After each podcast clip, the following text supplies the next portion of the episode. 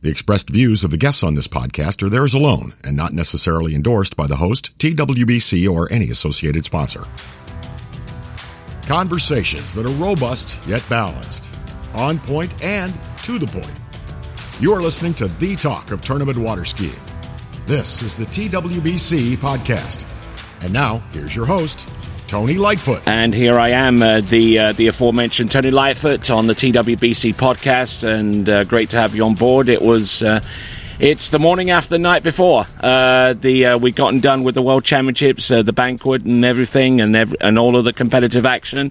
And I just happened to stumble upon uh, the uh, the Connelly uh, Connelly photo shoot, and out there on a very very chilly Monday morning is Joel Howley. How are you doing, sir? Tony, I'm doing well. What a World Championship, and thank you very much for having me on the podcast. I um I love this show, um, so it's nice to finally be on it. Absolutely, absolutely, great. Yeah, I mean the pleasure is all mine because I've been trying to get hold of you and try to do it over the phone and what have you for the, for the longest time. But uh, glad to have you sitting uh, sitting a few feet away from me. So yesterday, a World Slalom Championship. Uh, I mean, Freddie came through, but I mean, from your perspective, uh, what, what was it like? It was unreal. Yeah, I um, honestly was um, just so so happy to make that final. I mean, requiring a three to get into the finals um, is no easy feat, um, and you got to respect the game. So I sort of stood up my three ball to make it through to the final. Um, and then, as you know, that final was um, just so hard fought. So many skiers, so many placings within so few buoys. Um, and I mean, the wind picked up. We all had it quite tough. Um, I think there were three or four different strategies on the day um, of which direction you wanted to take that headwind. Um, and yeah, I mean, I elected to take my 39 in a headwind coming back in a tail for the 41 but i mean the the tail at that far end of the lake was so much less than the headwind um, off the dock. So i mean i sort of got a half decent one and then was pushed into two and finished up seventh. But i mean honestly i um, had a hell of a time and and loved it honestly. I really quite like um, coming to worlds in Orlando. There's lots of ex skiers hanging around the dock, which is all pretty pretty awesome. Because I mean, you're still a rel- relatively newcomer to the sport, considering uh, what a lot of these guys have been through over many many years, decades even. You know, but uh, I mean, Tell us a little bit about the situation when you found out last night, or rather the night before, that uh, that the slalom uh, final was rescheduled from where from where it should have been, which was in the morning, to uh, to later on in the afternoon. Yeah, I don't know if you have a read on that. I know a lot of people have strong opinions. I I just don't. Oh, um, the jumpers had real strong opinions on that one. They certainly did, and I, I don't mind people voicing their opinions. I find it interesting to see you know who cares about what. Um, but to be honest, I am not one of the ones that care. I'll ski when they tell me to ski, and it's just not something I generally.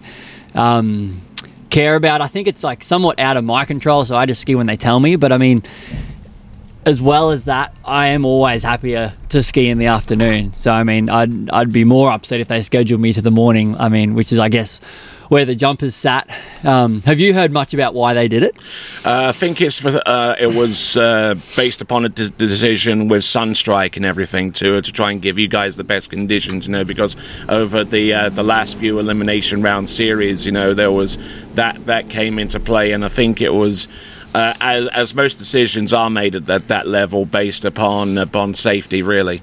Interesting, yeah. Um, I didn't mind the sun, as you know. I put my shades on and, and oh, went yeah, on through. You were, you were, the you were one of the only ones, naturally, the first one to go out there in the elimination round with the shades on. I know, mate. Looking, there were a few copying, joke. weren't there, after I chucked them on? Yeah, yeah. I mean, you you commented on the interview you wanted the, wanted to wear them to look cool, but that was uh, the main reason. Yeah, that was the main reason. However, my fiance um, on the dock um, I'm calling. Kindly, I'm calling that one. She kindly mentioned that um, they weren't the coolest looking sunnies, um, but they are the ones I had pre-chosen in the pack in case there were any glare issues. Okay, that's cool. That's cool. Uh, you did, did, look pretty cool out there. Thank you, Tony. So uh, weren't able to make it to the worlds uh, uh last time. COVID and other issues no, that, that, came into that play. Yeah, that did. So I mean, what was it like there in Australia, watching watching all of that unfold and uh, and seeing and seeing your world title go go to someone else unchallenged uh, two good, years ago? Good question. Um, I do love watching um, the webcasts that you've been doing. Like, I honestly am just so impressed um, with what the Water Ski Broadcasting Company is up to. Um, but to be honest, I really struggled to watch that World Championship. Um, I put it on a few times and then found myself looking away and not watching the rest of it. And then it wasn't until a few weeks later that I actually sort of sat down and went through and, and watched it. Yeah, just just struggled to let it go. It was it sucked to not be here. Um, but I um, yeah, I feel like I'm now over it now that we've gone back and and um, been to another worlds. But yeah, you don't get many world championships. They're only every two years, and it did suck to miss one. Indeed, indeed. So, uh, uh, on top of all of that, I mean, you ski out in Australia. I mean, you've got you you got uh, you got product endorsements. I mean, you know, we're right here in the middle of uh, the Connelly shoot. You know, before you you head back uh, to to to Australia. You know, so uh, so what what is that like to to develop a product on one side of the world, have it produced on the other? You know, and try and keep it in close close contact with with with a company like Connelly in that process. Yeah, good question. Um, I, I don't mind it. Like um, Doug Can Cannon, our Connelly engineer, who was really sort of quite instrumental in me signing the original deal with Connelly. Like I remember my first meeting um, with Doug, um, or many years ago, um, at a surf expo in Orlando, and Doug said that um, you know we will design this product around you, and um, I think sort of getting into my skiing career and being a bit of a tweaker, someone that already knew you know I would progress through my skiing career with a constant sort of desire to change the equipment I was riding and sort of hearing from Doug that, yeah, like they were happy to build these skis around what I um, wanted or needed at the time. Um, so, yeah, we sort of got into it early with the intent to be constantly changing what I was riding. Um, and from the very start, I never wanted to be changing equipment while in season. So, even when I was spending the entire summer um, in the US, we really wouldn't be changing much. And it wasn't until I went back to Australia um, and started changing everything that we would begin our sort of season, off season of redesigning the skis. And that was always done um, in Australia. And so, really, like back home, I get a box with four skis in it. Um, and wow. typically, I've sent Doug a list um, of maybe eight or nine things that I believe we should test, um, and then I'll get a box with four skis in it, and I'll have no idea which of the list that which of the items on the list that I sent to Doug um, have so been changed on those four a placebo, skis. Really? Yeah, Doug just often often puts in a placebo um, as a bit of a test. Yeah, and I think over the years I seem to be getting less and less placebos. I think maybe Doug's starting to trust the feedback that I'm giving. Um, but yeah, we often get sort of, you know, three of the things that I've asked for, and then either one placebo or one that's sort of something I haven't asked for. And then I send back blind feedback, and it's not until then that I receive, you know, the information on what those things, what those skis actually were.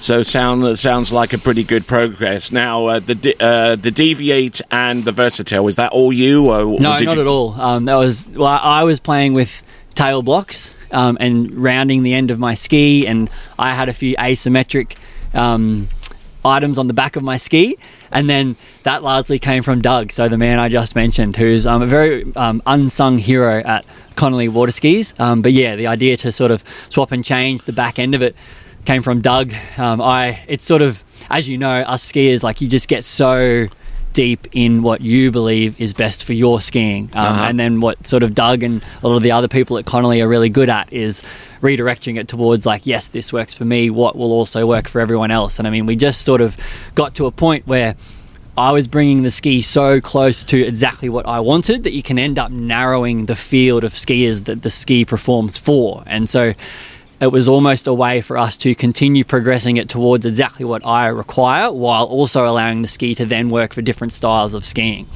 Excellent, and I mean you've uh, uh, the the C one is out now, so I mean that that's uh, that's pretty much all you, isn't it? Yes, with um, myself and, and Manon, um, I believe, and quite a few others all do the testing. Um, but the idea um, to widen the the front um, just came off the back of that aforementioned process where we just send a list of things we want to change. One of those items was widening the tip.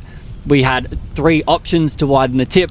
Um, one was a little bit, one was a fair bit, and the other one was um, sort of considerably more than where we landed, and we sort of ended up somewhere in the middle, um, which was widening the tip by about five millimeters. Um, and yeah, it just performs in my opinion, significantly better than any of the other skis we've ever produced. Um, like it's, yeah, I can be so much more confident through the back end of my turns now. And I think the Connelly, you know, if you were to sort of give a criticism to the DV8, it's that in instances where you're a little bit front foot heavy, it can overturn on you, and that wider tip just keeps it out of the water and lets you be more aggressive. And, as you know, I do like to ski reasonably aggressive. All right then, and uh, Connelly was the actual, the actually the first brand that I got onto in the Oh, in, the, in the 80s. Yeah, How way, good. way, yeah, way back in the 1980s when I was skiing on the HP. It still probably still holds up pretty well. If the if the actual material science was probably updated, it would still be a pretty good ski today. How good. Yeah, I know you don't like us deflecting towards questions about you, Tony, but what ski do you ride at the moment? Do we get you on the Nothing. water these days? Yeah, send me one, please. All right, biggest one, done. big, big, biggest, co- biggest sea one you can find. Oh, I'll be, I'll be more than happy to. Now, the boot. The We, boot. Uh, obviously, it's been parodied. Uh, did you see the parody with uh, with with Bob, Bob Marley. Yeah. Oh my god, myself, my family, all of my friends, everyone has seen that. Um, and yes, it's um, it's bloody hilarious. I honestly have so little um, rebuttal because the boot is so ridiculous that I just feel like you have to smile and nod and just agree that yes, this is not an ideal setup. But um, unfortunately, I'm skiing maybe one and a half buoys better on that boot than what I do on anything else. And as you know, one and a half buoys is a lot. Especially on uh, freaking uh, 10 to 5 meters, right? I know we were all separated between what three buoys from like first to eighth place at Worlds. So yeah, it's um you don't you don't knock back one and a half buoys regardless of how annoying the setup becomes. But if I see you next time, Tony, and I have sorted out a solution that doesn't require power tools, I will be a very happy man. Indeed, indeed, and uh, you know it was great to see you skiing that boot, that Franken boot, as it were. now you mentioned, uh, kind of alluded a little bit uh, right off the bat. You have a fiance, right? I do. Okay, Yes, uh, tell- very tell- happy tell- man. Tell us when that happy day is going to come along. In about a year, I believe we'll um, we'll have our wedding. Um, but yeah, I've sort of Save enough money from weeks. Moomba, huh? That's right. Yeah, all, that cash I'll win from Moomba we'll just chuck towards the wedding. Um, but yeah, proposed about three weeks ago. Oh, wow. now. Oh, breaking so news. It's pretty fresh, and um, yeah, just honestly, um, I feel. Um, a very unusual sense of sort of peace and calmness with her. As you know, the life of a pro water skier um, is very stressful and quite chaotic. Um, and I feel like my life is now um, quite calm and just yeah, looking forward to a lovely future with beautiful Beck. Uh huh. And uh, and kind of tell us about the environment in which you ski at in, in Australia. You ski in uh, Queensland, don't you? I do, yes. So we have a lake um, that's about 20 minutes from where I live, which for Australia is incredibly close. Um, we don't have a whole lot of spots to go living on a lake. Um, and so, yeah, I um, largely ski with my father. Um, he has done a lot of hard yards over the years, driving our 196. And you Um, ski with Lucas, right? Uh, I to- do to- often ski. I don't. I don't ski. I feel like um, the input of my coaching on Lucas gets a little overstated. Like Lucas um, is has done a lot of it himself, um, and I believe that you know, over the years I've sort of had little interjections into his skiing. But I mean that that kid is um, a phenomenal athlete and and is so dedicated and watches a lot of his own video and really like has, has done so much of it on his own back. I mean, he got close to a world championship uh, in that runoff with uh, with Nicholas Nelson over at the Junior Worlds uh, in in Santiago. Do you see him becoming uh, maybe a, a U17? Uh, may, maybe he's out of eligibility, but at least a U21 World Slalom champion. Yeah, I really do, and and more so than that with Lucas, I just see him staying in the game. Like what you see going through with a lot of these juniors is a struggle to remain dedicated beyond the age of 18, and I think that's where we lose a lot of talent that could have or should have been, you know, future world champions. And often, often at the age of 18, there's a big crossover between the kids that were good young and the people that are going to then become the pro skiers of the future. Um, but I do believe Lucas is one of the ones that can make that transition and just remain good and stay keen and, and, and carry on through. And maybe we are talking about Lucas in 20 years' time. And you're such a great interview subject because that leads me on to the other on, onto my next question, really, which is uh, which is kind of uh, what what what what do you see needs to be changed about the sport of tournament water skiing to actually take it from where we are to where it needed to be? Oh, that's a that's a hard one. Hey, a lot of people have um, big opinions on on what we what we need to do. Um, I somewhat um, land in the category of um, the fact that a lot of the push towards the boating company and the skiing company sales um, is not necessarily directed at tournament skiing itself. And for me, oh, I don't have a huge issue with that. I know that. So like, you think there's a void somewhere in the middle in the rec- in in the post recreational uh, uh, realm? Yeah, like I mean, like yes, the sport of of tournament skiing itself, you could argue, isn't soaring off into the future and doing amazing well, but the sport of skiing itself is doing very well. Like the boat sales are going well. We're selling a lot more skis at Connelly than we ever have. Like the the sport itself is doing well. It's the tournament side of it that you know you could argue isn't soaring off. Um, but I mean, it is that rec side of it that supports our tournaments, um, and you know the athletes that get paid through these ski and boat companies, you know, they're paid from those rec market sales. Um, and yes, I believe that the, the gap and the, the benefit to the sport going forward is maybe to try and bridge that a little bit because there's a very healthy um, rec market. It's, it's just the tournament side that doesn't then speak to that healthy rec market. So yeah, I, I sort of I see it a little differently. Like we're, we're selling more skis and more boats than we ever have, and there's there's lots of money going around in that recreational side of it. Um, and then it's just hard to see the crossover into the tournament side of it. Maybe we have pro tournaments on rec lakes. All right, uh, we've had two world championships back to back at Jack and Alani Travers's place. They've done an absolutely superb job, of which I'm sure you'd agree on.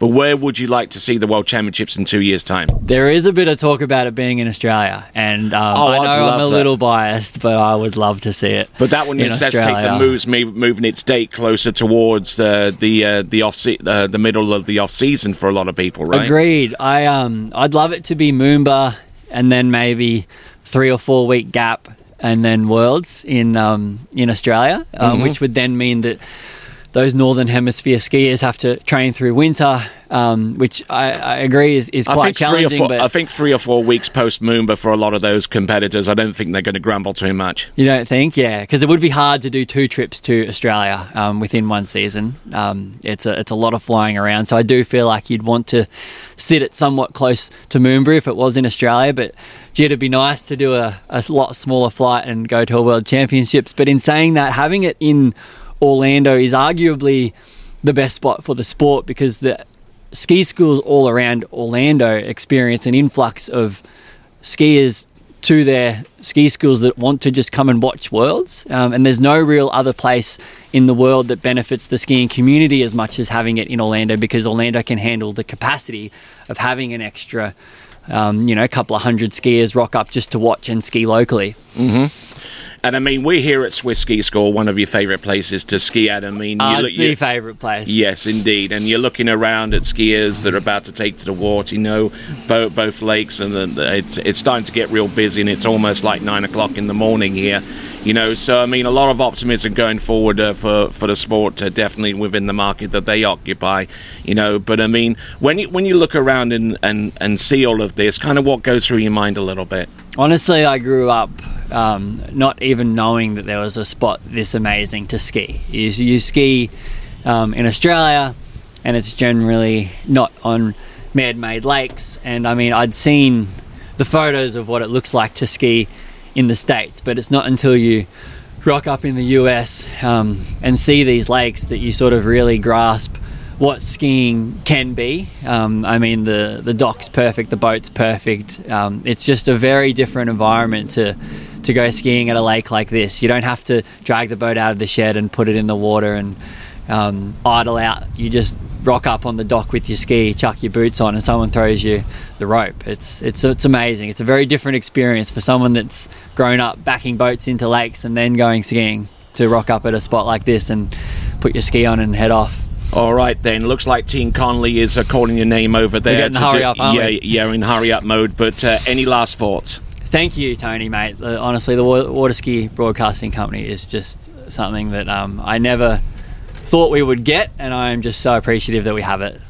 All right, then. That was my interview with Joel Howley here on the latest edition of the TWBC podcast. And until next time, it is ciao for now.